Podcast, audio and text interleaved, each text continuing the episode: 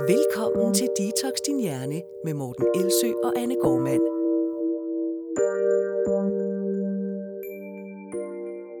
Så bliver det tid til afsnit 26 af podcasten Detox Din Hjerne, og mit navn det er Morten Elsø. Og jeg hedder Anne Gormand. Og vi to har jo tidligere lavet en øh, podcast omkring de øh, risikosituationer, man kan støde ind i i julen og juleferien, altså tidspunkter, hvor man kan blive ekstra fristet til at spise øh, for meget, så skulle kæmpe nogle gange med ekstra vægt efter sådan en ferie. Og nu er det jo sådan, at vi snart går sommerferien i møde. Mm. Og jeg ved, du faktisk har haft en del klienter, der har søgt hjælp til, hvordan kommer jeg igennem sommerferien, så at sige. Er det rigtigt nok forstået? Det er det. Det er meget tit folk, de gerne lige vil booke en tid inden ferien, og så have en snak om, hvordan skal jeg lige komme igennem det her, øh, uden at have de der ekstra øh, obligatoriske 4-5 kilo på sidebenene, når jeg kommer hjem igen. Øhm, og det var vel egentlig bare formålet med i dag, det er at hjælpe dem, der overhovedet har lyst til at fokusere på det, som ikke bare, øhm, skal man sige, vil gøre som de plejer, måske har lyst til at prøve noget nyt, og hjælpe dem lidt på vej. Ja, og hvad er det så folk de plejer? Øhm, det som vi jo typisk ser, det er, at enten så fortsætter man, hvis man er i gang med et eller andet vægttabsforløb, eller i hvert fald har nogle meget sådan sunde ambitioner, eller øh, ambitioner om at være slank, øhm, så fortsætter man på sådan dydens smalle sti, og går, øh, kan måske føle, at man lidt går glip af sommeren, eller i hvert fald skal yde enormt meget mådehold, og øh, holde sig tilbage, og, og gøre ekstra, en ekstra stor indsats over sommeren. Det kan være rigtig hårdt. Og så er der andre, der netop ser det som en periode og siger, nej, øh, nu går vi sgu bare all in og giver fuldstændig slip. Yes. Øhm, og, og det er sådan den typiske reaktion, eller de typiske reaktioner, og måske er de egentlig ikke de bedste øh, for særlig mange mennesker. Nej, det er i hvert fald, øh, det fastholder egentlig det mønster, som, som de fleste i, i forvejen sidder fast i, når de prøver at tabe sig, som er den der veksel imellem streng restriktion og så give fuldstændig slip. Ja. Øhm, og det system, man kan sige, det er, det bliver ligesom vedligeholdt, og man kan se det på, på, sådan en, på et mikroplan, så ser man det i sin hverdag, at man holder helt vildt meget øh, modhold og er vildt streng øh, hele vejen ind til klokken 4 om eftermiddagen, og så giver helt slip. Og på sådan lidt mere makroplan, så vil man kunne se det på hen over året, hvor der simpelthen er perioder, hvor man giver slip, og perioder, hvor man er restriktiv. Men det er det samme system, og det er den samme funktion. Mm. Øhm, og så er der mange, der tænker, at det er jo bare sommerferien, og det er jo ikke så vigtigt, om det lige er den. Men hvis man tænker sådan, så har man også typisk det tankemønster i juleferien, i weekenderne, i påsken, alle de der andre tidspunkter. Og så, så er der det altså op, så bliver det godt nok til noget, når det, er, når det er et mindset, man har med sig. Så det man jo kunne spørge sig selv om herop til ferien, det er, at man måske har lyst til at prøve at arbejde med det mindset, så man ikke længere øhm, sidder fast i det system, der vedligeholder ens overvægt. Ja, og som også vedligeholder, øhm, eller det, det bagvedliggende, som netop er de her udsving, for det tyder jo øh, typisk på, det er i hvert fald i forhold til, hvad vi har erfaret, at man, man eksisterer i en af to øh, moduser, eller hvad hedder det så i flertal? Moody? Moody? jeg ved det ikke. Nej, at man enten så er man nemlig derovre, hvor man er meget restriktiv og er meget, øh, øh, meget bevidst om, hvad man gør, hvad man spiser, og gør øh, en stor indsats for at holde igen øh, og, og kun spise enten sunde ting, eller ting, der slanker, eller hvordan man nu ellers øh, prøver at definere det. Øhm, og så når man så giver slip i situationstegn, så er det ikke bare at give slip, så er det faktisk så næsten aktivt at svinge rigtig langt ud til den anden side. Og det er jo øh, endnu et eksempel på den sådan alt eller intet tænkning, som, som, som vi i hvert fald ser som værende som noget af det mest centrale i folk som øh, problemer med eller udfordringer med at holde vægten ned eller tabe sig. Præcis, og det er jo så også nogle gange det dilemma, som, øh, som de klienter, vi har, de, de sidder med. Og det er ikke mere end en uge siden, jeg havde en klient, som var sådan, ah, men han havde egentlig også bare lyst til at bare give slip, og ligesom sige, ja, det gider jeg ikke tænke på i sommeren. Øhm, og han har heller ikke øh, som sådan vægt problemer egentlig, men vil bare gerne have et lidt højere, det man kalder, kalde bundniveau. Altså, at der ikke er så langt at falde, og så højt op igen. At det ligesom er lidt mere stabilt, hans øh, forhold til mad. Og, øh, og sådan tror jeg i virkeligheden, der er mange, der gerne vil have det. Og han øh, havde så den her ambivalens, og i den forbindelse så kom jeg til at tænke på, at, at øh, den har jeg godt nok mødt mange gange før at man har den der, at jeg gider ikke lige at snakke med min kostvejleder eller coach, eller nu skal jeg bare lige holde ferie, og så vil folk rigtig gerne booke en tid senere i august, hvor de så tænker, så kan jeg samle det op. Og det er sådan en, en klassisk del af den overbevisning, eller den tilladende tanke, der er, at hvis jeg samler op på det efter ferien, så kan jeg jo bare give slip nu. Hmm. Som også er en del af det system. Og man vil kunne kende, øh, man vil kunne kende det inde i sit eget hoved, hvis man har sådan en tendens til at tænke, efter sommeren, så bliver det nemt nok det, det, det skal nok gå pyt med nu her. Det, det, det bliver nemt. Der, der er både ærter og jordbær, og der er masser af sunde snacks, og der kommer jeg også tilbage til hverdagen og strukturen, og så bliver det nemt. Mm. Og det sjove er, at, at, at hverdagen bliver jo ikke overhovedet anderledes, end den har været inden. Ja, vi har sådan en kæmpe fremtidsbias, hvor vi, hvor vi vurderer fremtiden ikke baseret på, hvad fortiden viser, ikke baseret på vores erfaringer, men ud, baseret på egentlig et ønske om, hvordan vi gerne så den så ud. Og det ønske, hvis ikke det virkelig øh, hvis, man bruger, hvis ikke man bruger rigtig lang tid på at omsætte det til handling og virkelighed, jamen så falder vi jo sådan set bare tilbage i præcis de samme mønstre, som var der før. Og jeg tror, de fleste godt ved det, hvis de tænker sig om, men vi er ret motiveret til ikke at tænke os om. Vi er motiveret for lige nu at tænke den tanke, der giver os tilladelse til lige nu at spise det, vi lige nu har lyst til. Præcis. Og så får vi, får vi fremstillet eller opdigtet et fremtidsscenarie, hvor tilværelsen er nemmere. Om det så er på mandag, starter jeg, fordi der kan jeg ende der i tid, eller den her livsstilsændring, den starter jeg med den første i næste måned, eller 1. januar, eller i det her tilfælde efter sommer. Ikke? Ja. Og der kan I, øh, jer, der lytter med, som synes, at, øh, at det kunne være se, sjovt at se, om I selv har de her tilladende tanker, så er det, hvis man kan gøre det på den sådan allermest nysgerrige måde, ikke på sådan en, ej gud, jeg er også sådan en øh, idiot, der bare giver mig selv lov, og jeg har åbenbart, øh, åbenbart forkert skruet sammen. Så bare vid, at øh, det er fuldstændig normalt at have de her tilladende tanker. Øhm, men at det kan blive sjovt at være nysgerrig på, hvad ens øh, tilladende tanker er. Altså for eksempel så øh, havde min klient i sidste uge den her tilladende tanke om, jamen det er jo ikke det, der gør forskellen. Det er også en tilladende tanke. Det er jo ikke de tre uger, der gør forskellen. Og så tog vi den tilladende tanke op, og så øh, tog, den, tog den frem og kiggede på den og siger, okay, så, så hvor meget, hvis du, hvis du ligesom følger de her tilladende tanker og siger, det er ikke det, der gør forskellen, hvad plejer der så at ske?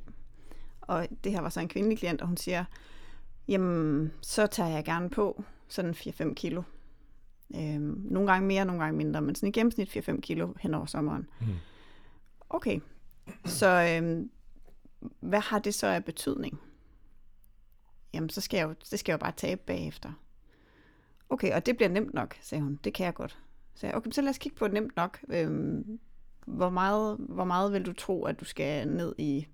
Altså, hvor lang tid vil du tro, du skal bruge på at tabe det igen? sagde hun. Jamen, det tror jeg, jeg kan gøre rimelig hurtigt. Og så kiggede vi på regnestykket i stedet for og siger, jamen okay, hvis du skal tabe 4-5 kilo, øhm, og hvor meget kan du holde ud og være i underskud med per dag? Og vi fik regnet os frem til, at hun kunne være, holde ud og være i underskud med cirka 500 kalorier om dagen. Øhm, fordi hun ikke er særlig aktiv. Og så ville det være til at holde ud. Og så regnede vi os frem til, at det tager cirka 3 måneder så, øh, at komme 4-5 kilo ned i vægt. Og hvis hun nu var rigtig, rigtig, rigtig strik, så jeg gik ned og, og spise måske kun 1000 kalorier om dagen, så var det halvanden måned, hun skulle leve på under, på 1000 kalorier om dagen. Hvilket er øh, virkelig, virkelig svært og virkelig, virkelig hårdt. Ja, for de fleste er det, det man vil sådan kalde næsten praktisk umulighed. Så, ja. man, så vil man give op undervejs og tænke, det her, det gider jeg ikke. Præcis, og hvis man så har de her tilladende tanker med, at det er også okay, jeg giver slip, jeg kan bare gå på kur senere, det bliver nemt nok, så kan man kigge på dem og sige, hvor nemt bliver det egentlig? Man kan regne det ud på den måde, at man kan også sige, hvis du tænker tilbage, og ikke lige tænker på, hvad din hjerne fortæller dig lige nu er sandt, men hvad din erfaring siger. Og så bruger din erfaring som dit kompas i stedet for. Så vil du kunne kigge tilbage og sige, så hvordan har det været de sidste fem sommerferier? Har det været nemt nok? Og hvad vil du så tro på? Det er din mm. hjerne siger lige nu, at det bliver nemt nok, eller det er din erfaring siger dig? Fordi erfaringer typisk er lidt mere korrekte. Ja, og det ja. allerbedste, det er jo selvfølgelig, hvis man har noget håndgribeligt bevis for, hvad det egentlig er, der er sket. Ikke? Men, ja. øh, men, men man kan godt finde mere frem, når man sidder i en station, hvor man har mulighed for at være lidt nysgerrig, hvor det ikke nødvendigvis har konsekvenser, hvad man finder frem til, men vi skal bare lige undersøge det. Ikke? Øhm, men det er bare lige også for at understrege, at det er den mest normale øh, menneskelige måde at, at tilgå en udfordring som det her på, det er ved at kigge fremad, og så tro, at man kan regne ud, hvad der kommer til at ske, på baggrund af ingen data, men kun et ønske. Ja. Og det er overhovedet ikke det, der så kommer til at ske. Det er det, vi bare ønsker, der gerne vil ske. Vi er ved at formulere over for os selv. Ja, det er lidt det samme, jeg tror, der sker nogle gange, når alle mulige store øh, øh, bygninger skal bygges, og de ender med at gå en milliard over budget og et år over tid. Øh, det er fordi, de har tænkt, at det kommer jo nok til at koste det og det, og så skal vi nok bruge sådan og sådan og sådan og sådan og sådan. De tænker altså fremad. Og er motiveret, måske også til at give et tilbud, som de, så de kan vinde tilbudsrunden, eller hvad det nu ellers skulle være. Ikke? I stedet for at kigge tilbage, et bygning af den her størrelse i det her område, hvad plejer der at ske? Hvor lang tid plejer det at tage, og hvor meget plejer det at koste? Så vil man sandsynligvis få et meget mere realistisk øh, bud på, hvad det egentlig, Helt hvad klart. det egentlig skal ske. Helt klart. Det er også det der med, det kender I sikkert også godt derude, hvis man laver den der med, at nogen siger, ah, men vil du ikke med til det her bryllup, og den her polterappen, og, og det hele ligger sådan et halvt år ud i fremtiden, og så siger man, ja, ja, det kan jeg sagtens, det kan jeg sagtens finde tid til. Og når man så kommer derhen, og ens kalender er sådan rimelig fyldt, så begynder man at tænke, åh oh, gud, det kan jeg faktisk ikke overskue. Og det vidste man jo nok egentlig godt, fordi man har stået i den situation mange gange før, at der har Mm. været for meget. Men fordi det er langt ude i fremtiden, så virker det sådan meget nemmere. Ja, ja. Og Så det er klart, at om seks måneder er der naturligvis ikke lige så mange, lige så tæt i ens kalender, som der er lige nu og her, eller for en måned siden. Men i virkeligheden skal man jo bare kigge en måned tilbage, og en måned mere, så se, hvor, hvor, hvor pakket er der tydeligt, hvad hedder det, typisk i min kalender. Yes. Det vil der sandsynligvis også være på det tidspunkt. Ja, det er bare, man skal lige være klar over de der hjernetricks, ens hjerne godt kan spille på en, Ja. så, man, øh, så man ikke kommer til at tro på dem for meget. Mm. Øhm, men det, som der så øh, er processen i den her, man kunne kalde det sådan en ambivalensafklaring, ikke? Man, man må gøre op med sig selv. Har jeg lyst til at gøre, som jeg plejer? Og så give lidt mere slip i øh, situationstegn. Øhm, eller har jeg lyst til at prøve at altså ikke at være fuldstændig 100% restriktiv, altså ikke den her alt eller intet, men at lande midt imellem. Og det var det, du snakkede om lidt tidligere i dag. Ja, altså det, det, det, det plejer jeg jo at sige egentlig lidt hal, halvsent på vanekortuddannelsen, at, øh, at det vi i virkeligheden generelt vores største opgave typisk som, øh, som behandler eller terapeut, eller hvad man nu kan kalde det, det er i virkeligheden at hjælpe folk til at finde mellemvejen. Fordi det er simpelthen så meget reglen, at folk de, de veksler eller pendulerer mellem de her to ekstremer. Ikke? Øhm, og den mellemvej er jo i virkeligheden også et sted, hvor man giver slip. For jeg vil jo våge den påstand, at når, man, når folk de normalt siger, "Jamen, så giver jeg slip, og går, øh, så siger de også bagefter og siger, og går all in. Men det sidste, det er faktisk det, der i virkeligheden sker. Det er egentlig, at man forcerer sig selv til at gøre mere, end man egentlig havde brug for, eller spise mere, end man egentlig havde brug for. Man tager det ekstra stykke, ikke fordi man har lyst, men fordi nu har man besluttet sig for, at jeg har givet slip. Nu har jeg ferie, så nu må jeg godt. Ja, og Så når, spiser og, jeg tre is Præcis, for nu er ferie, så nu må jeg godt. Og så kommer den sidste sætning, den bliver ikke sagt højt, men den sker også. Det siger, så nu skal jeg.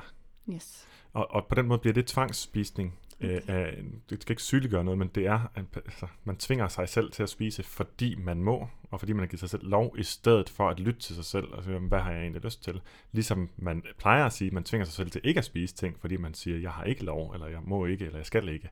Så man veksler egentlig bare fra den ene slags tvangsunderspisning til en slags tvangsoverspisning, i større eller mindre grad afhængig af, og det kender man jo fra sig selv, om det er adskillige tusind kaloriers forskel, eller bare 500 kaloriers forskel, ikke? Hvad svarer den til? Helt klart. Det er det, man gør. Og øhm, når man så skal afklare den her sådan lidt mere ambivalens omkring, om man har tænkt sig at pendulere, altså om man har tænkt sig at give slip og svinge ud den anden ende af pendulet, og man så skal prøve at tænke på, jamen, hvad, hvad kunne jeg prøve for en mellemvej, hvad kunne være mellemvejen mellem de to ting, så er de fleste ret ofte rimelig fortabt, fordi de har ikke prøvet det. De er simpelthen ikke vant til at bare være vægtstabile. Øhm, så det virker næsten uoverskueligt at tænke, hvordan gør man overhovedet det? Ja, hvordan ser mellemvejen ud? Hvordan er ser noget, mellemvejen ud? kortlagt, ikke? Præcis. Så det kunne jeg godt tænke mig at give jer et eksempel på, hvordan mellemvejen eksempelvis kunne se ud. Øhm, og nu tager jeg bare udgangspunkt i, hvordan min egen mellemvej ser ud, for det er den, jeg har lettest adgang til i mit hoved. Og øh, det er for eksempel, når vi er på ferie, så har jeg sådan en generel øh, guideline med mig, som er, at øh, jeg spiser hovedmåltider. Øhm, og i de hovedmåltider, dem er der tre af cirka, der indgår alt det, som jeg har lyst til. Det vil sige, at et hovedmåltid kan sagtens være øh, yoghurt med frugt og en croissant og en stor kaffe latte og måske noget brød ved siden af. Og så er, spiser jeg ikke mellemmåltider andet end frugt og grønt.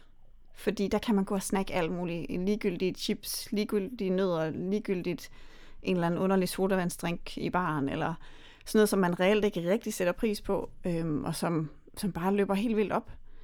Og der er det sådan mere en prioritetsting at sige, at jeg vil gerne prioritere måltiderne, og så er vi tit i øh, Frankrig, og der er der helt vildt god hvidvin. Så det er også en prioritet. Og øh, det betyder så, at der er de her tre måltider, som består af lige præcis det, jeg har lyst til, men ikke en masse snacking ind imellem. Og hvis jeg har behov for noget ind imellem, så er det sådan noget som frugt og grønt, altså øh, melon eller fersken eller æbler eller et eller andet. Og så sker der det i praksis, at øh, man så får de ting, man har lyst til. Jeg får de ting, jeg har lyst til. Øhm, og jeg når at blive rockersulten imellem måltiderne. Men det er også bare en måde, hvor min krop fortæller mig, at jeg ikke er i kalorieoverskud. Men jeg kan sagtens have haft en dag, hvor jeg så har fået koldskål til morgenmad, har fået øh, pizza og måske nogle, du ved ikke, en lille grøn salat på en eller anden restaurant til frokost, og så har fået øh, aftensmad med isdessert og vin. Men så har der så også kun været de tre måltider, mm. og så er det noget nemmere. Og det sjove er, når du så forklarer den der sådan trepunktsmenu, så jeg skal sige det sådan mm. Lidt af dagen, øhm, så virker det jo netop, jeg tænker også pointen, øhm, som om, at der ikke har været nogen restriktion.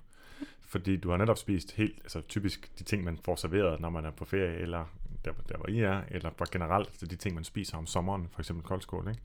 Så der har ikke været en restriktion på det, mm-hmm. men der har så bare været det bevidste valg om at fravælge, altså bare gerne lige re, øh, eller gentage det, det, yes. det ord, du brugte, de ligegyldige ting. Yes. Fordi det gad jeg godt lige, fik lov at lige summe lidt i hovederne på dem, der, der mm-hmm. lytter med. Hvad er de ligegyldige ting? Og det er jo netop alle de ting, som jeg vil sådan kalde hovsaspisning, kan man også mm. kalde det. Ikke? Noget, som bare kommer ind, fordi det er der. Måske også kommer ind, fordi man tænker, at det er jo sommer, og jeg må netop godt. Men det er bare ikke nok egentlig det spørgsmål, man egentlig kun bør besvare med spisning, det er, har jeg lyst? Yes. Og hvis man ikke har lyst, eller ikke har særlig meget lyst, jamen så er det måske et rigtigt, eller så er det generelt et rigtig godt sted at sætte ind, fordi de kalorier bare er simpelthen så ligegyldige. Og man kunne også sige, hvis man nu for eksempel har lyst til chips eller peanuts øh, ved, ved poolen, eller hvor man nu er, mm. så kan man også stille sig selv et, øh, et spørgsmål, som er, har jeg så meget lyst til det nu, at øh, altså har mere lyst til det, end det der lækre aftensmad, vi skal mm. ud og have? For så er det jo principielt okay. Altså ja. et eller andet sted, peanuts har også masser af gode næringsstoffer, så spis der peanuts. Ja. Men hvis man så ikke har fået appetit til aftensmaden, så vil, så vil man så også kunne vælge at sige, så skal jeg faktisk bare have en salat til aften, fordi mm. jeg har simpelthen spist mig med i peanuts. Og det synes jeg, at det, det er et sindssygt godt trick, hvis man kan sige det sådan, fordi rigtig mange de tænker, nej, men hvis jeg skal rette op på, at det er, jeg har spist lidt forkert i løbet af dagen, så skal jeg i det mindste have et rigtig godt, solidt øh, aftensmåltid bestående af rigtig mad, eller en eller anden kategorisering, som er sådan mere moralsk. Ikke? Og det gør jo så netop, at man i stedet for at kompensere positivt, kompenserer negativt egentlig. Vil sige, men udover at jeg så har spist alt det her i løbet af dagen, så skal jeg også tvinge mig selv til at spise et stort aftensmåltid. Jeg har det jo, øh, det var et godt eksempel det her med at sige, at jamen, hvis man så spiser det i løbet af dagen, så kan man måske også affinde sig med at spise mindre til aften. Jeg ved bare, at jeg elsker måltider. Så jeg øh, fravælger specifikt snacks i højere og højere grad, fordi jeg ved bare, hvor lækkert det er at sætte sig halvglupsk ved bordet. Det kan jeg godt lide. Øh, fordi jeg er så sulten, og maden bare smager så godt. Om det var leverpostejsmad eller gourmetmad, så synes jeg bare, det smager fantastisk. Og den sult, eller den nydelse, som den sult giver mig, den vil jeg ikke sætte over styr ved at snakke på ligegyldige ting i løbet af dagen. Nej, og der kan jeg så bare med sig kaffe i stedet for. Det fungerer så fint for at beskæftige mig. Ikke? Klart. Det tror jeg faktisk også er en af de største øh, gaver, som man får med. Øh, nu har du haft den med altid, men, men når man så arbejder med eksempelvis intuitiv spisning, hvor man bliver mere bevidst om, hvad man egentlig nyder, og i hvilken grad man egentlig nyder det, der sker der ret tit det der med, at man så opdager, at øh, nydelsen er simpelthen så lille og ærgerlig, når man er for mæt. Og så begynder man øh, lige så stille og roligt hen ad vejen at opdage, at man får meget mere nydelse, når man spiser mindre mad. Hvor man jo tror, det er omvendt.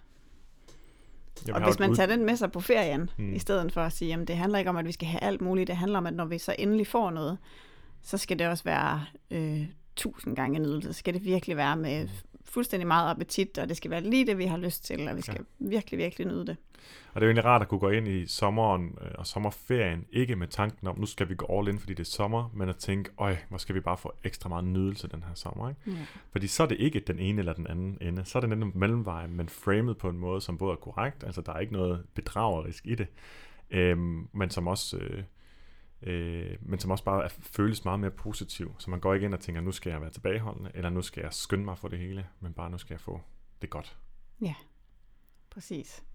Og det leder lidt hen til en tanke, synes jeg, som også er ret vigtig, øhm, som egentlig er noget, man kan gøre op til, man skal på ferie.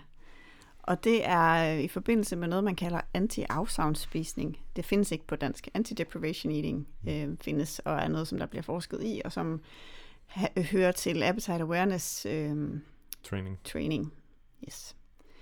Og det handler om, at man sørger for at spise på en måde, så man ikke føler, man lider af afsavn. Og det gør man hver dag, hele året.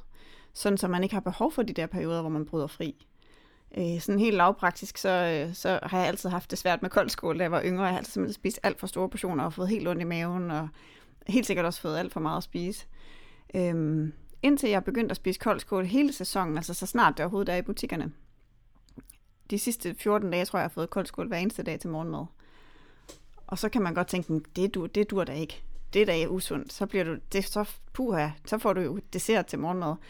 Men øh, det der, hvor mellemvejen er så fin, det er, hvordan kan man tænke det ind, som man rigtig godt kan lide, og som man ikke vil savne og ikke vil undvære, øh, på en måde, hvor det ikke går ud over ens sundhed.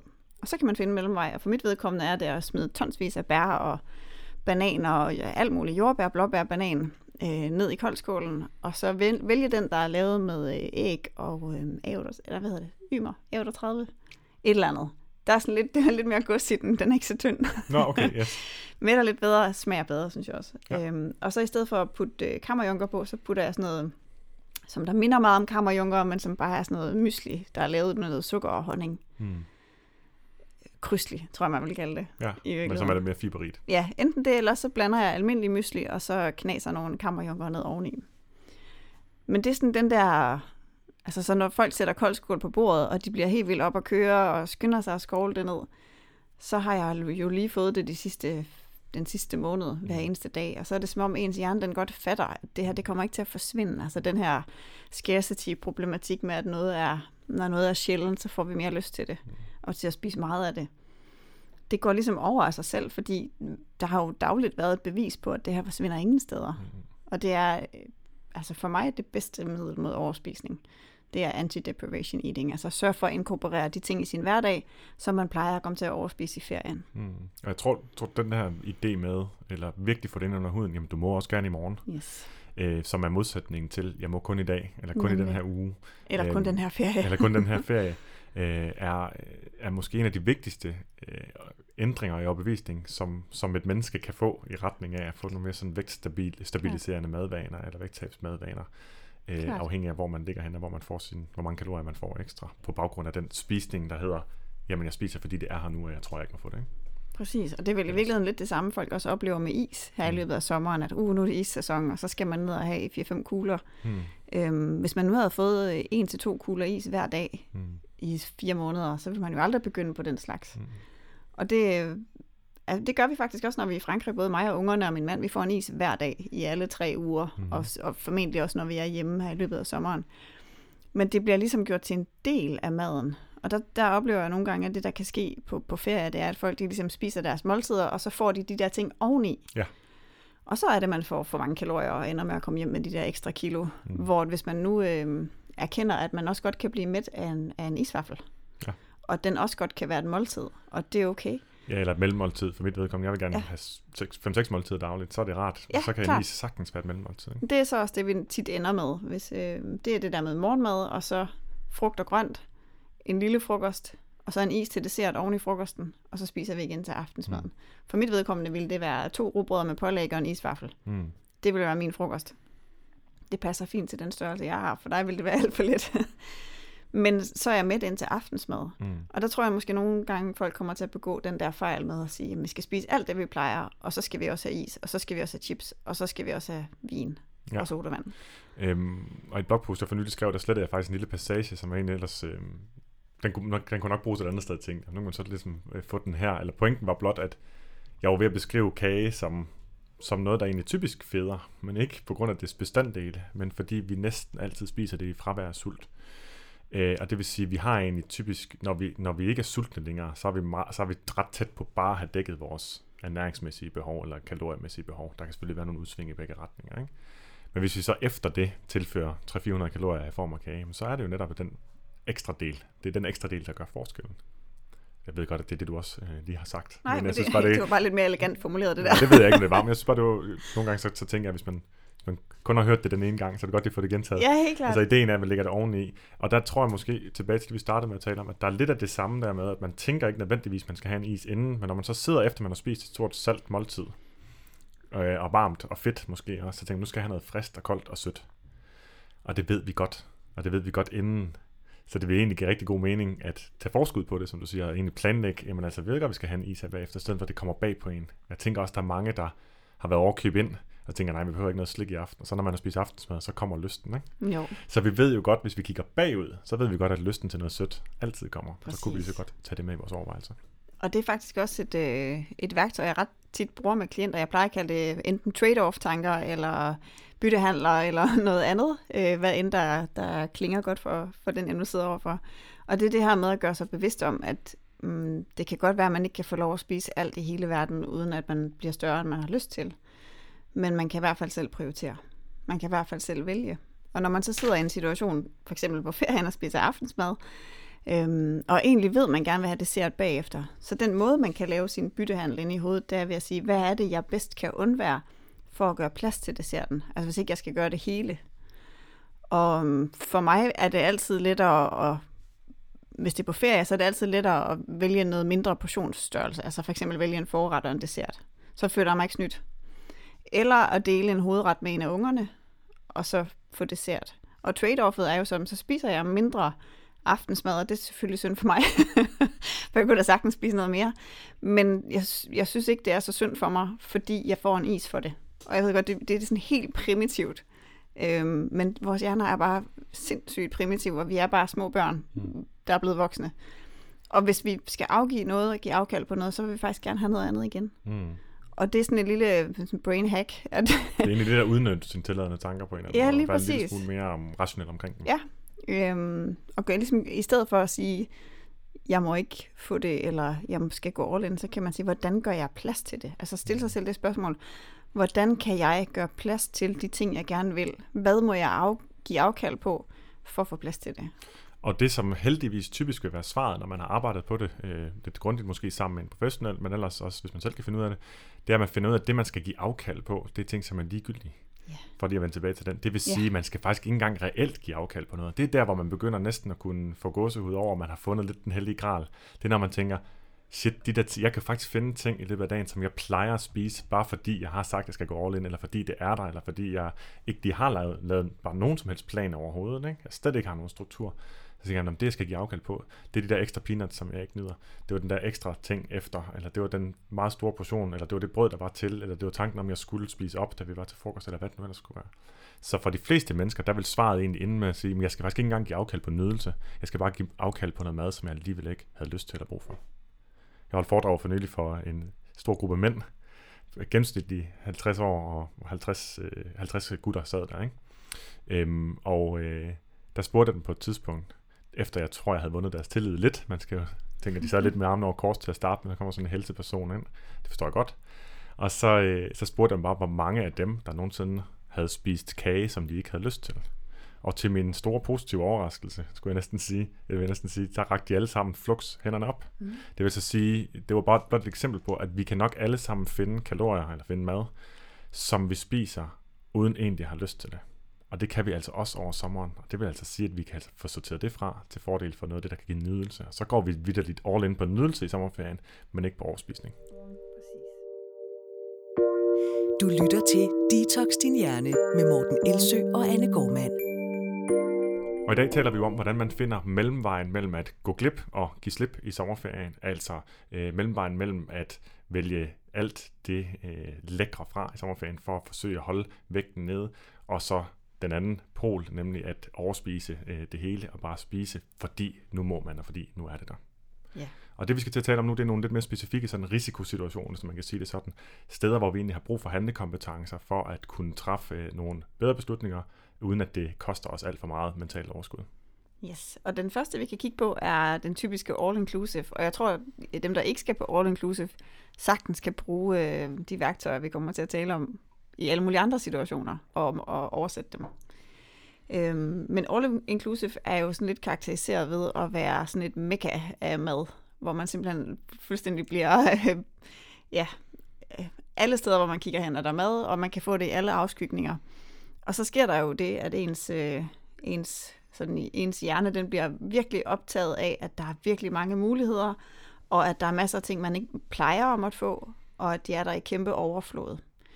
Og øhm, ikke maden i sig selv, men også bare det, at der er så meget at vælge imellem, og at, at det er noget, man ikke plejer at få, er alle sammen noget, der skal man sige, ligger kimen til, til overspisning. Og der er vel egentlig en ekstra øh, driver af overspisning der også, det er, at modsat derhjemme, hvor man altid kan gå hen i køleskabet, så på sådan en all-inclusive ferie, så er der sådan typisk kun mad øh, til morgenmad, til frokost og til aftensmad.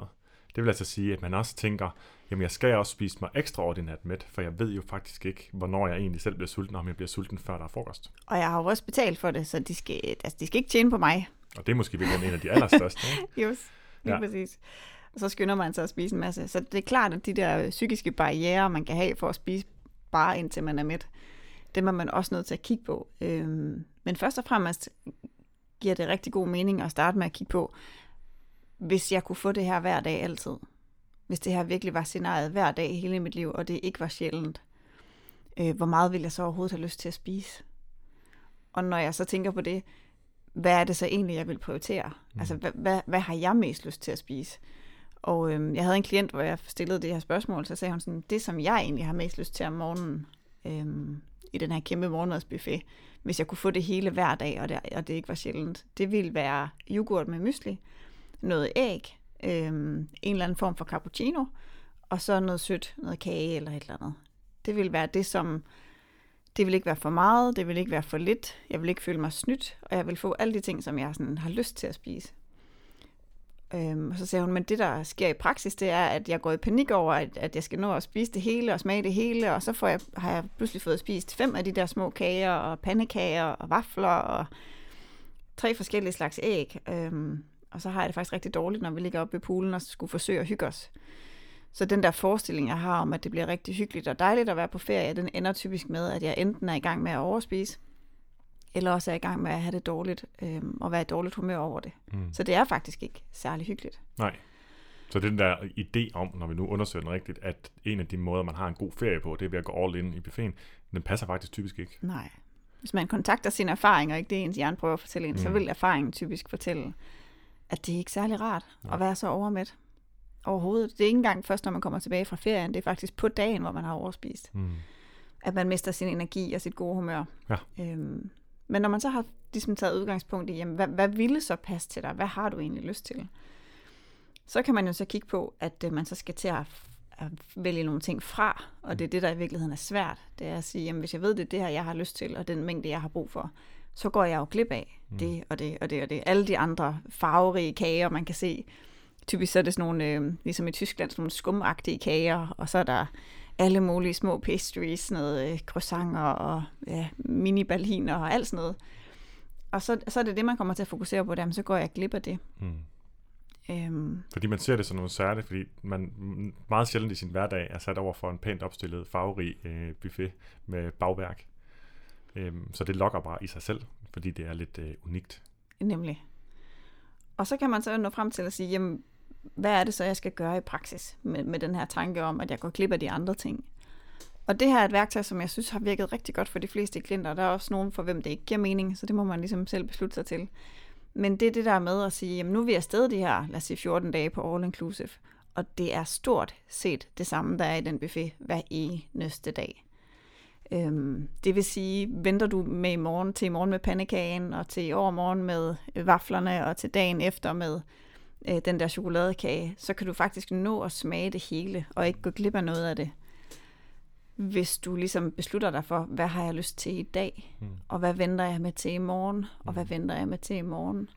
Jeg gør det rigtig tit med mine unger, når vi er på ferie, hvis der er sådan noget øh, buffet, at jeg siger til dem, prøv jeg har masser af tid til at smage det hele. Mm. I skal nok få smagt det hele. Og garanteret også noget af det, jeg alligevel ikke kan lide. Det mm. ser bare godt ud. Mm. Ja.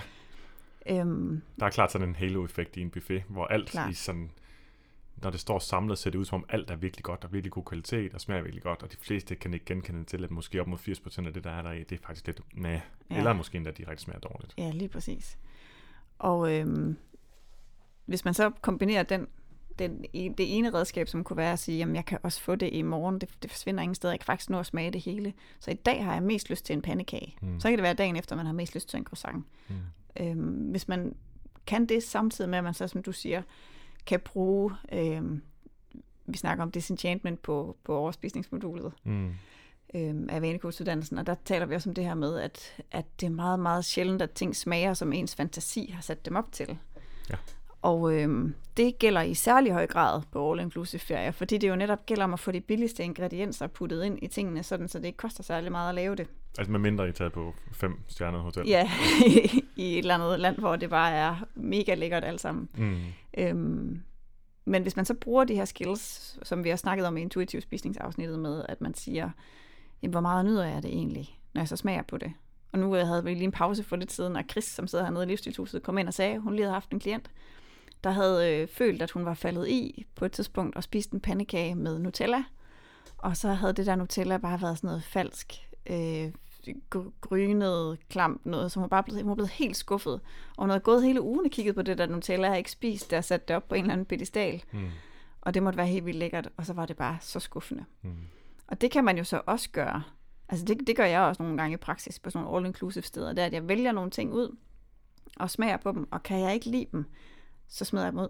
Ja, ja eller lad dem stå, bliver det så i praksis. Ikke? Ja, lad dem stå. Øhm, og det øh, vil der være mange, der siger, det kan man jo ikke, og det er jo madspil. Øhm, men som vi har snakket om rigtig mange gange før, jeg tror også i podcasten, Mm. så sker madspillet jo øhm, ikke nødvendigvis lige der. Nej, Og hvis man tænker på det samlede madspil på et all-inclusive hotel på et helt, helt år, og man så så, spiller man ikke en, øh, en promille af en promille rolle. nej, det gør man overhovedet ikke. Og så kunne nogen tænke, jamen, hvis alle tænker sådan, men der bliver levnet så ufattelig meget i forvejen, folk lader ting stå. Øhm, hvis man virkelig vil gøre en forskel i forhold til madspil, så skal man ikke vælge all-inclusive.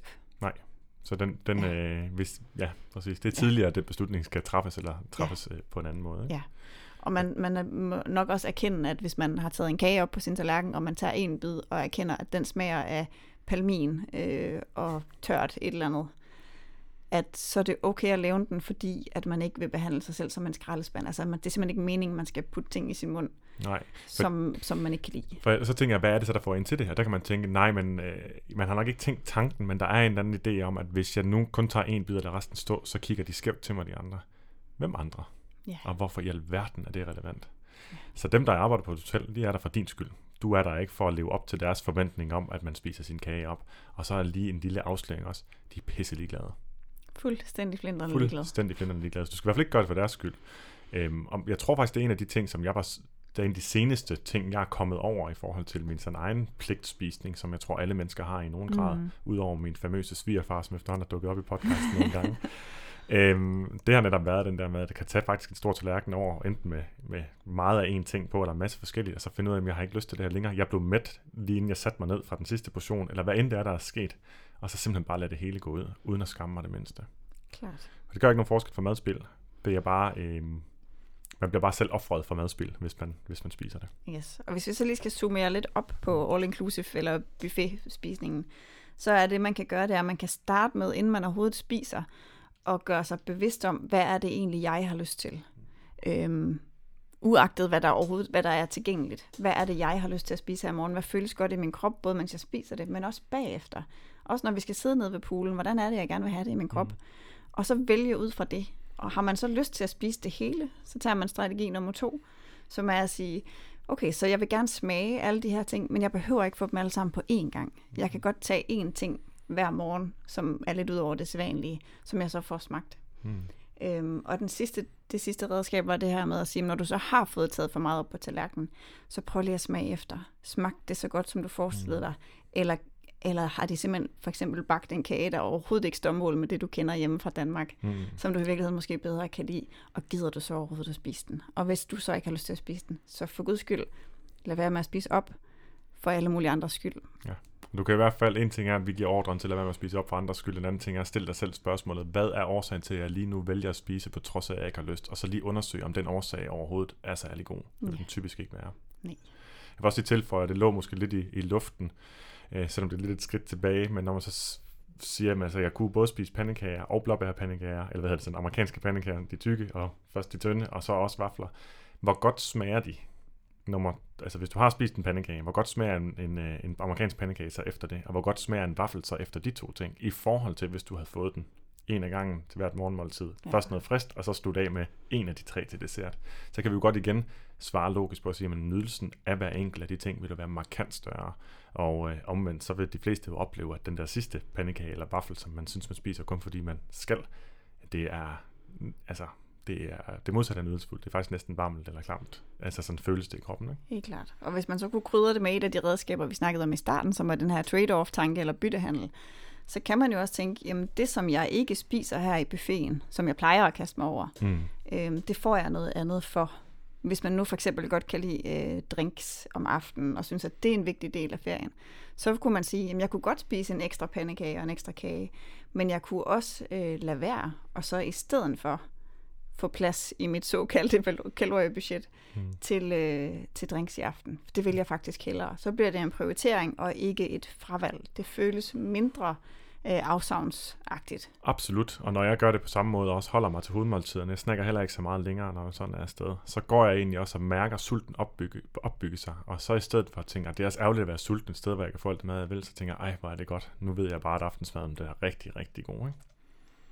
Jeg ved godt, det var lidt en gentagelse af før, men jeg synes bare igen, Ej, framingen og måden, vi taler om det til os selv på, er ekstremt vigtig. Det er det nemlig. Ja. Og det, det kan godt være, det er lidt out of place. Jeg ved ikke, om det er det, der skal komme her, men nu kommer jeg lige til at tænke på det, fordi du lavede sådan en, en uh, positiv reframing Ja. omkring det at vente med at spise.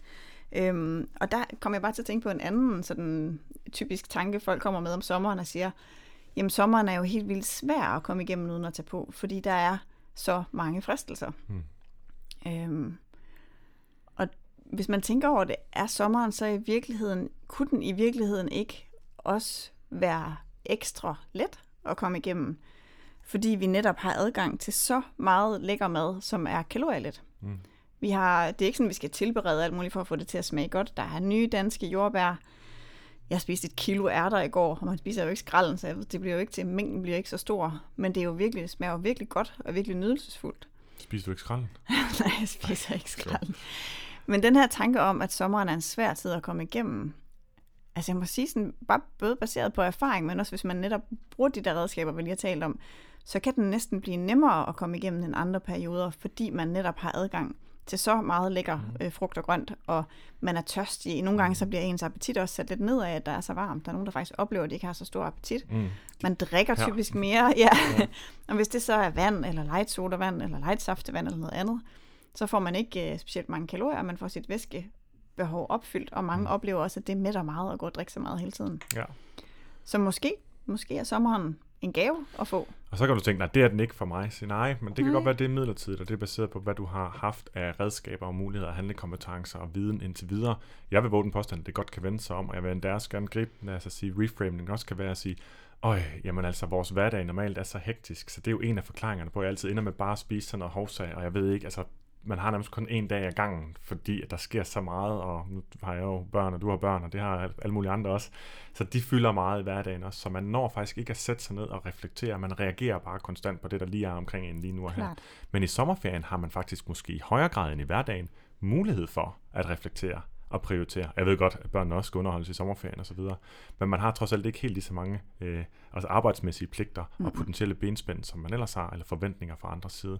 Så man har faktisk mulighed for at sige, her i sommer, der vil jeg faktisk tænke over, jamen jeg har egentlig lyst til det her. Jeg vil egentlig spise nogle flere. Jeg vil egentlig lave en kande et eller andet, og så vil jeg hele tiden have noget lækkert at drikke, eller vi har alt det her frugt, øh, frugt og grønt, vi kan spise. Men også i forhold til det med at reflektere i forhold til, eller sat over for at reagere, så har man også mulighed for at tænke sig, at man heller ikke travlt på en ferie.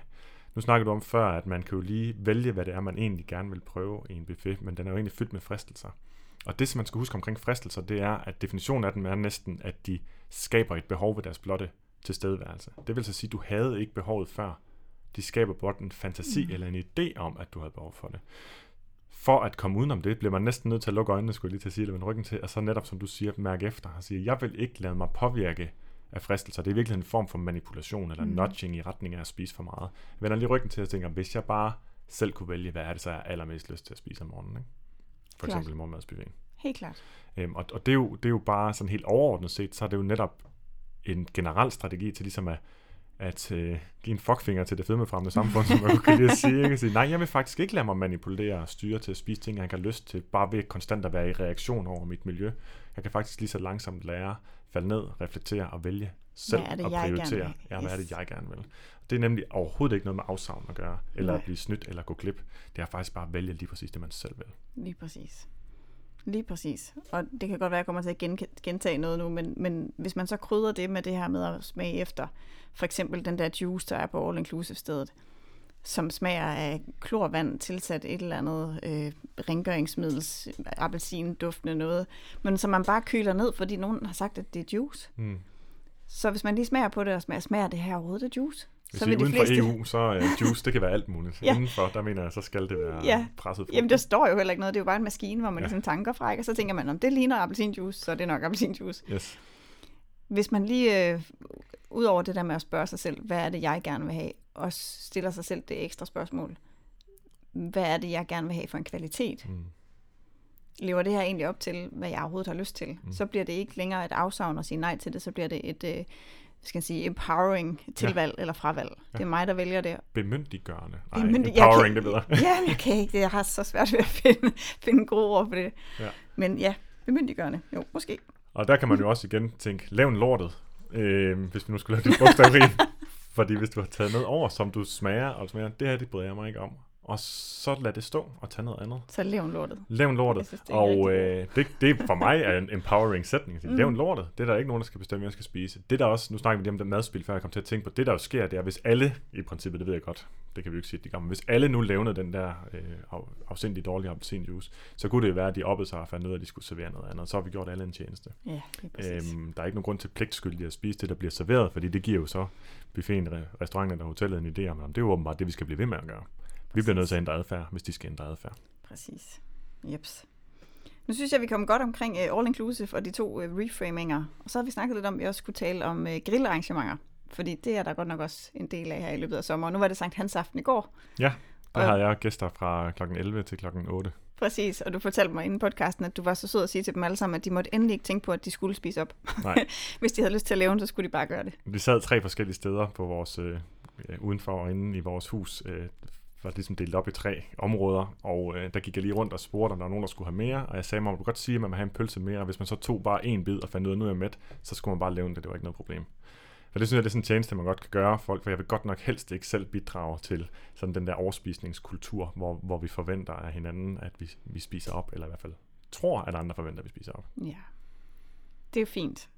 Det, det tænkte jeg var et godt øh, udgangspunkt for grillaften. Hvis man nu havde det udgangspunkt altid, at når man fik gæster, så sagde man øhm, med det samme, der er masser af mad, og I skal bare tage, og hvis I kommer til at tage for meget, så jeg bliver altså ikke sur, hvis der er noget på tallerkenen, når vi er færdige. Mm. Og hvis der er noget, I ikke kan lide, selvom I har taget meget af det, så lader I det også bare ligge. Så lader jeg det bare ligge. Det vil være en rigtig god service Ja. at begynde på. Og nogen skal jo starte.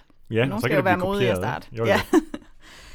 øhm, men det der er med grillaftener, det er, at der kommer også nogle gange den der lidt alt eller intet tænkning ind, hvor man sådan synes, man skal have både kartoffelsalaten og hvidløgsflytsene og de forskellige drikkevarer, øh, sodavand med sukker i, vin, og så skal man selvfølgelig også have to forskellige slags kød og pølser og remoulade og ketchup og alt muligt. Og øhm, uden at vi behøver at blive sådan alt for kalorietekniske, så kan, man, kan vi meget nemt sige, at man kan meget nemt lande på et eller andet sted i nærheden af 1700 kalorier, 1700 kalorier på et måltid. Ja, Og jeg har behov for omkring 1800 på en dag, hvis jeg er stillesiddende, Mm. eller bare sådan tuller rundt og ikke træner. Og det vil jo sige, så havde jeg ikke, kunne ikke spise mere resten af dagen, Altså ikke uden at tage på. i uden at tage på. Øhm, og det kunne man jo godt gøre. Altså principielt kunne man jo godt sige, jeg spiser overhovedet ikke noget i løbet af dagen. Jeg sp- spiser lidt frugt, og så går jeg fuldstændig all in i løbet af aftenen. Mm. Det vil der faktisk ikke være noget problem i, hvis man helst vil det. ondt i maven. Ja, det, ja, ja. så det er bare for at sige, at valgfriheden Ja. er der. Jo. Det er ikke sådan, man skal føle sig tvunget til ikke at gøre det. Øhm, men hvis man ikke vil tage på alle de her grillaftener, men gerne vil prøve den der mellemvej, så kunne man jo også prøve at have den her, du kan også få det i morgen tilgang til tingene, som vi snakkede om lige før. Hvor man netop øh, kigger på, øh, på det, der bliver serveret til den her grillaften, og tænker, hvad har jeg mest lyst til i dag af alt det, der er der?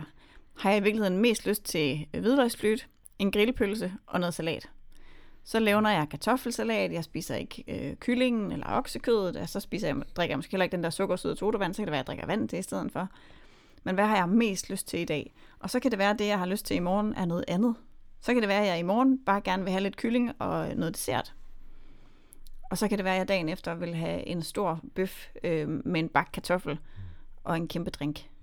Men, men bare det der med at fjerne sig fra tanken om, at når vi har grillaften, så skal vi have det hele. Ja. I stedet for, at vi vælger at lave 30 grillaftener, Mm. Og så får lidt af det Jamen, det, jeg hæpper på det sidste. Ja, 30 og- grillaftener. 30 grillaftener, og så får man det, man allerhelst vil have, Ja. men bare ikke det hele på en gang. Og så tror jeg, det vil indskyde også igen, for nu at holde fast i, øh, eller fange dig, der sidder og tænker, jamen, så går jeg jo glip af. Lad os lige fælles blive enige om, at 9 ud af 10 af de kartoffelsalater, vi får tilbudt rundt omkring og selv køber, smager helvede til. Ja. Så når man nu har taget første bid og konstateret, at det smager helvede til, så kan det godt være, at man lige skal have to eller tre, for lige at være helt sikker. øhm, det kender jeg for mig selv. Og så er det så der, man lige skal, inden man reagerer ved at tænke, åh, jeg må hellere spise op, fordi hvis verden ser det, altså verden med T, ikke hele verden, øhm, ser det, så må det være pinligt. Eller hvad det nu ellers er.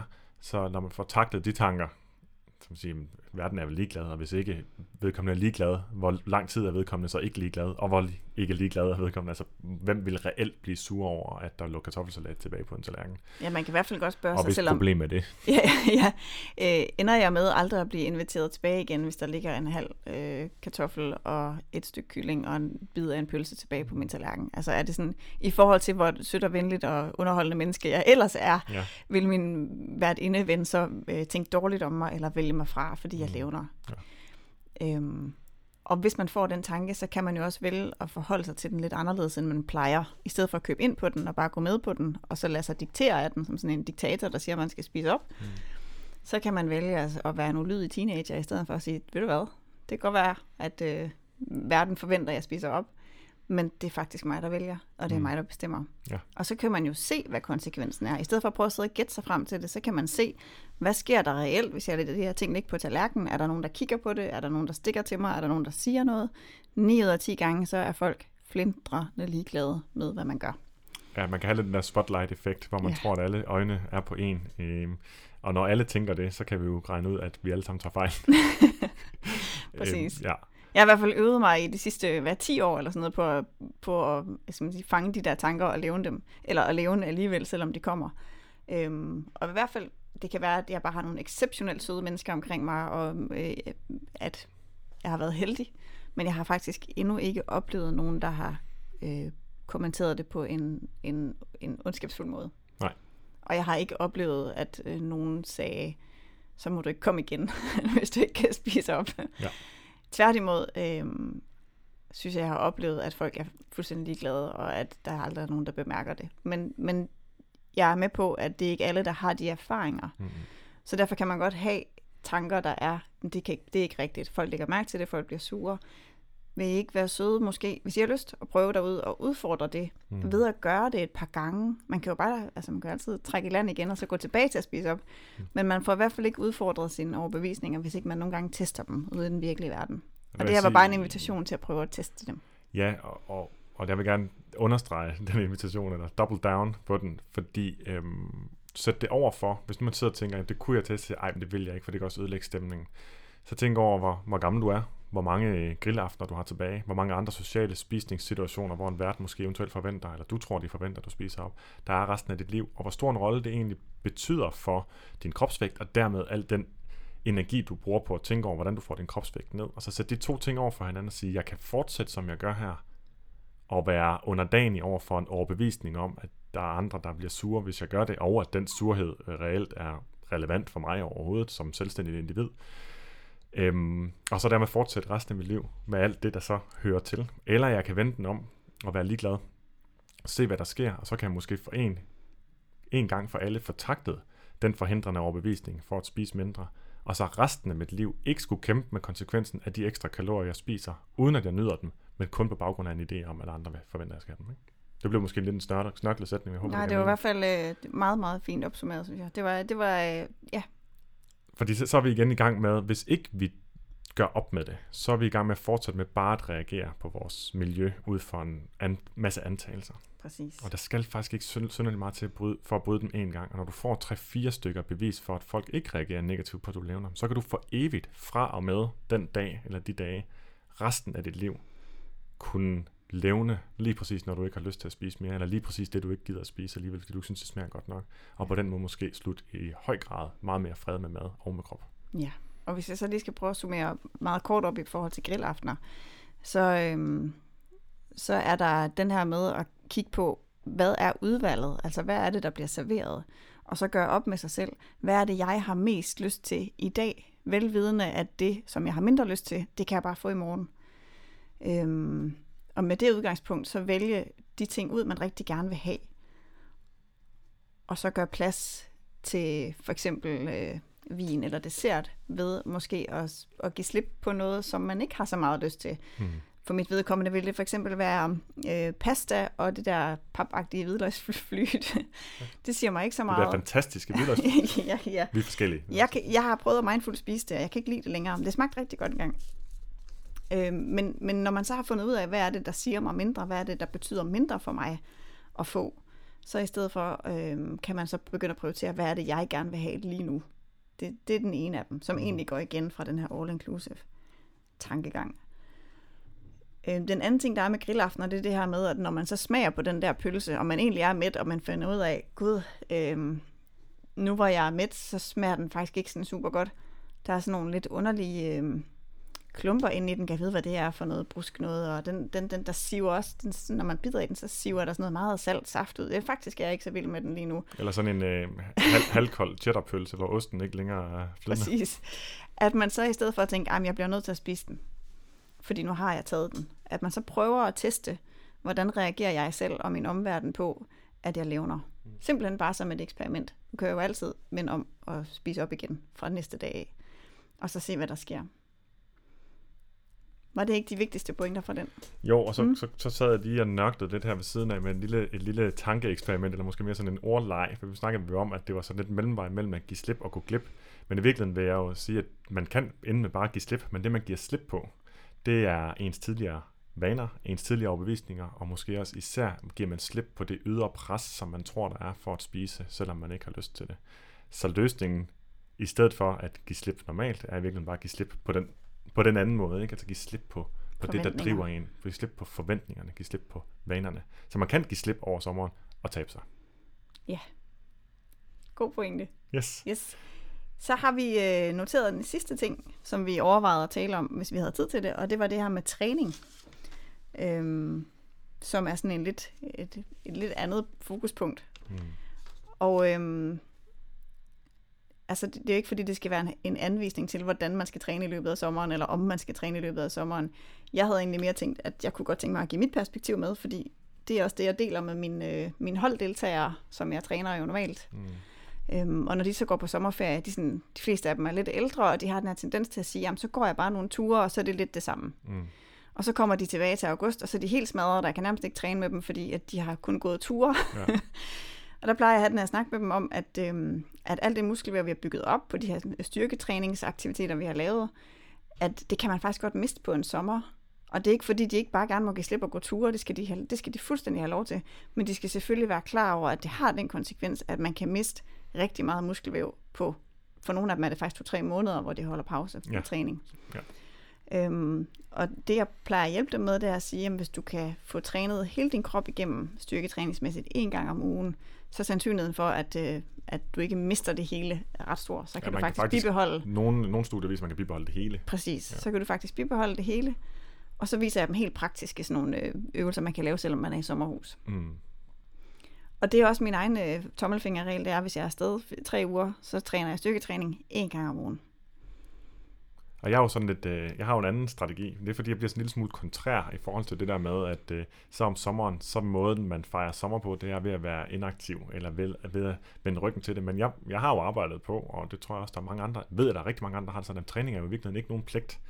Og, og jeg vil mene, at det ligesom, øh, altså der er nogle ligheder med, med, hvordan vi tilgår maden over sommeren i forhold til normalt. Ikke? Vi pendulerer mellem at gøre noget af pligt, fordi vi synes, vi skal, og så når vi endelig har ferie, så skal vi gøre det modsatte af, hvad, der, øh, hvad vi pligtsyldigt normalt gør. Ikke? Og der synes jeg jo, at jeg har et helt anderledes forhold til træning. Altså jeg synes, øh, de fleste med fordel kan arbejde på at få det forhold til træning, hvor det faktisk er noget, man gør af lyst, hvor det er noget, man gør for at få en pause, eller for at få mig tid, eller for at få ro, eller hvad det nu, altså ro i hovedet, jeg ved godt, at kroppen jo så arbejder. Ikke? Og den måde har jeg det med træning på nu, og det betyder også, at ligesom i, øh, juleferien, som jeg tror, vi nævnte i den episode også dengang, så har jeg det sådan i sommeren, så her kan jeg faktisk igen, apropos det der med at have tid til at reflektere og prioritere, her kan jeg faktisk prioritere træningen så højt, så jeg får trænet meget mere, end jeg normalt gør, fordi jeg ikke synes, jeg har tid i min hverdag. Øhm, så den måde vender jeg det om på, og så er vi igen tilbage til det med, nej, jeg går faktisk, øh, går faktisk ikke glip af noget over sommeren øh, ved at træne meget. Nej, jeg giver slip på alle de ting, som normalt forhindrer mig i at træne og så faktisk giver mig selv lov til at få endnu mere af det. Og hvis jeg nu forestiller mig, at øh, mange andre fædre til småbørn har det lidt på samme måde som mig, så kunne jeg godt forestille mig, at nogle andre sad derude og tænkte, at det kunne måske også være rart lige at komme ud af huset, bare lige en time halvanden øh, hver dag, når man nu lige pludselig er sammen med hele sin familie 24 timer i døgnet, hvor før der havde man lige lidt pause, når man var på arbejde. Ja, Ja, det er også, øh, jeg løbetræner nogle gange i, i sommerferien, også selvom der er drønende varmt, og det er ikke selve løbetræningen, der motiverer det overhovedet. Det er netop det der med at lige have et pusterum, hvor man bare er sammen med, med sig selv og med naturen, og der er ikke nogen krav, og der er ikke nogen, der vil have en is, eller skal reddes op af poolen, fordi de har glemt, at de ikke kunne svømme. Eller kan der blive stukket af eller række op på foden? Lige præcis. At det bare er sådan en stille og rolig tid. Så jeg tager gerne øh, musik i ørerne, og øhm, løbesko på, og så begynder jeg bare at gå. Mm. Og så tænker jeg, at jeg skal bare gå en tur, og hvis jeg får lyst til at løbe, så kan jeg løbe lidt. Mm. Nogle gange ender det med, at jeg løber rigtig meget og rigtig langt, og nogle gange så går jeg bare en tur og kigger på, på naturen. Men det er, ikke, det er ikke det der, jeg skal træne, fordi ellers må jeg ikke spise en is, mm. eller jeg skal træne, for ellers tager jeg på hen over sommeren. Det er slet ikke det, der er i fokus. Nej. Og det gør også, at det føles som ferie. Ja. Ja, præcis. For mig der er ja. træning, øh, det at jeg kan have træning, øh, træne uden at tænke over, nu skal jeg også skynde mig, jeg kan kun nå det her, eller et eller andet det, giver, det er bare en ekstra frihed, og jeg tror måske i virkeligheden, det er det, jeg mest forbinder med, med den gode ferie, det er følelsen af frihed.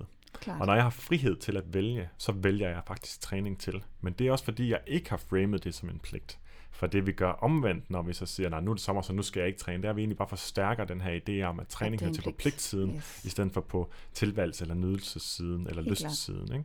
Og, og jeg, vil, jeg vil virkelig anbefale alle at arbejde på at få træning bevægelse af en eller anden slags, hvad end man vil kalde det, øh, over på lystsiden, som noget, man giver sig selv, ikke noget, man, man, øh, man udsætter sig selv for, for, for et andet formål. Og det kan man jo så sige, hvis, hvis du ikke er der endnu, så kunne sommerferien jo faktisk være, et, være en, en mega god øh, periode at øve sig på, at få reframet øh, træning og bevægelse til noget, man egentlig giver sig selv, i stedet for noget, man, man, øh, man straffer sig selv med, eller kompenserer med.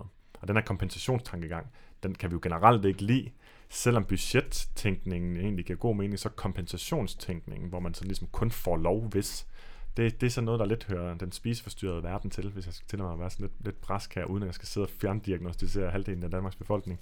Så er ja. bare lidt, øh, vi skal egentlig væk fra den måde at tænke på, heller hen på den anden måde at tænke på.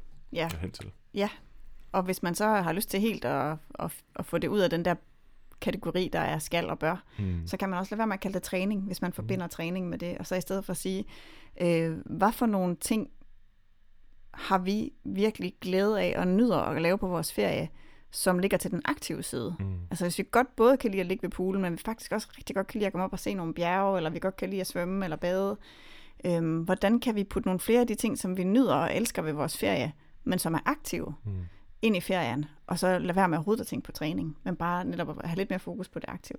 Ja. Så er der faktisk flere, mange, der ender med at bevæge sig langt mere i deres ferie, end de gør i deres hverdag, hvor man sidder foran en computerskærm Præcis. og i bilen, ja. og kommer hjem, og så laver man lige mad, og så sidder man foran fjernsynet. Og noget af det fantastiske, det giver en, eller mange af jer også i hvert fald, hvis man har sådan en krop, der godt kan have tendens til at blive lidt restløs. Jeg kan godt få det sådan nærmest som, det kilder i knæene, når jeg skal sove om aftenen, hvis jeg ikke har bevæget mig. Jamen det er jo, at man netop giver sig selv den treat, at kroppen den er dejlig, brugt og træt om aftenen, når man skal sove, så man også sover bedre. Tænk, at man kan give sig selv den gave i ferien også. Altså, ja. det er jo endnu mere frihed til at have det godt. Præcis. Og også hvis man lægger mærke til, når man laver noget, hvor man rent faktisk er aktiv på en ferie, øhm, og prøver at bemærke, hvor, hvor meget hygger vi os egentlig sammen, når vi i stedet for at have ligget ved poolen, så gik vi lige en tur øh, ned til den der sø, eller ned til det der vand, og fandt nogle forsteninger. Ja. Og når man så tænker tilbage på sin ferie, hvad var så de hyggelige stunder? Var det der, hvor vi lå med hver sin bog? Eller, ja, det var også dejligt. Men var det ikke også dejligt der, hvor vi havde øh, vandret op i det der bjerg, og så pludselig så stod vi oppe på toppen og kiggede ud over, så det var ja. sindssygt flot, og vi tog billeder, og vi krammede. Og, og havde en fælles oplevelse. Og havde en fælles oplevelse. Og den slags oplevelser er jo typisk altså aktiv, når mm. man bevæger sig alligevel. Ja. Nå, det var bare en til, der er noget, der hedder sådan walk and talk også. Det får jo også munden lidt på glæde, at man, man gør noget og flytter sig i en situation, og kroppen bliver brugt osv. Ikke? Klart. Det er også noget, man kan give sig selv over sommeren, i højere grad, end man har tid til at give sig selv, når der ikke er ferie. Så det er et privilegie, man egentlig har, når man har fri, til at øge øh, den fysiske aktivitet med henblik på at få masser af nydelse øh, og, og rar fornemmelser ind i kroppen. Altså vi ved også godt, at det er humør forøgende, hvis man kan sige det sådan, opløftende at, øh, at øh, træne på den ene eller anden måde. Klart. Det i hvert fald, ikke? Helt klart. Hvis ikke du har mere til træning, så var der lige en ekstra øh, sidste pointe, som ikke har så meget med ferie at gøre, men som mere har noget at gøre med generelle adfærdsforandringer. Hmm. Og det er, at øh, når man eksempelvis har siddet og lyttet på en øh, time lang podcast, så kan man godt have alle mulige idéer inde i sit hoved og tænke, ej, så skal jeg gøre det, og skal jeg gøre det. Men sandsynligheden for, at man gør det, er ekstremt lav med mindre man laver det, der hedder implementeringsintentioner. Og det er, når man beslutter sig for at sige, at de her to eller tre ting er det, jeg vil gøre i min sommerferie. Mm. Så herfra skal der bare være en, øh, en meget øh, venlig invitation til, hvis du har lyst, at prøve at skrive ned to eller tre ting, som du vil prøve at gøre anderledes. Og grund til, at det giver mening at lave implementeringsintentioner, det er, at når du har sagt noget højt eller skrevet det ned, så husker din hjerne det langt bedre og hjælper dig til at huske det. Øhm, fordi at det ligesom bliver markeret som noget vigtigt og noget væsentligt. Mm. Og derudover, hvis du netop skriver det ned som en implementeringsintention, så øh, er det som per definition meget handlingsanvisende. Det vil sige, det er ikke sådan, jeg vil spise mindre over sommeren. Så jeg, nej, jeg vil, når jeg spiser is, så vil jeg smage efter for hver tredje bid, tænke, har jeg egentlig lyst til mere? Og øh, hvis jeg ikke har det, så har jeg to muligheder. A, jeg forærer den til en, der ikke havde råd til en is, eller som ser mere sulten ud, eller et eller andet, eller jeg smider den ud. Og jeg håber ikke, vi behøver at tage, hvorfor det er ligegyldigt. Altså, ja. altså hvorfor det ikke gør en forskel at smide ud i forhold til madspil. Ikke? Det vil være en implementeringsintention, som var mere. Ja. Så kan du genkende situationen næste gang, du står i den, uanset hvornår på dagen det er. Men det var, når jeg spiser en is, så vil jeg smage efter. Når nødelsen er langt nok nede, så vil jeg smide den ud, eller lave den. Og en anden implementeringsintention kunne også være at sige, jamen lige nu, hvor jeg øh, er færdig med min podcast, så vil jeg lige øh, google mig frem til tre eller fire mega fede familieaktiviteter, som vi kan lave i ferien, hvor vi kombinerer nydelse og nærvær og aktivitet. Og fællesskab, ja. Ja. Noget, som jeg virkelig vil nyde, men som, som heller ikke er til den side, hvor man bare ligger og spiser is. Hvor vi faktisk får nogle oplevelser, som helt naturligt gør, at vi bevæger os mere og spiser mindre. Mm. Så når du, øh, når podcasten slutter lige om lidt, så kan du lige sætte, øh, hvis du bliver forstyrret, og du har en blog, så sæt din øh, computer, undskyld, din øh, telefon på fri-funktion, inden der er nogen, der kan nå at forstyrre dig. Og så lige tænk over minimum en ting, men gerne op til to eller tre ting, du kan gøre, kan og har lyst til at prøve at gøre anderledes over sommeren i år, i forhold til, hvad du plejer. For Var det ikke ordene herfra? det må være ordene herfra. Den her øh, ultra korte podcast, vi har tænkt os at lave, har nu rundet en time og fem minutter. Ja, og der er øh, øh, 375 grader inde på mit kontor. det er helt sindssygt. Så øh, vi vil øh, sige øh, hej hej herfra, og sige, øh, at I kan jo altid finde show notes inde på detoxdinhjerne.dk, og vi sætter super meget pris på jeres anmeldelser ind i iTunes, jer der gider og har lyst til at lave dem derinde. Og så vil jeg ellers bare sige tak for dit selskab i dag, Anne. Og øh, tak, tak til dig, der lyttede med.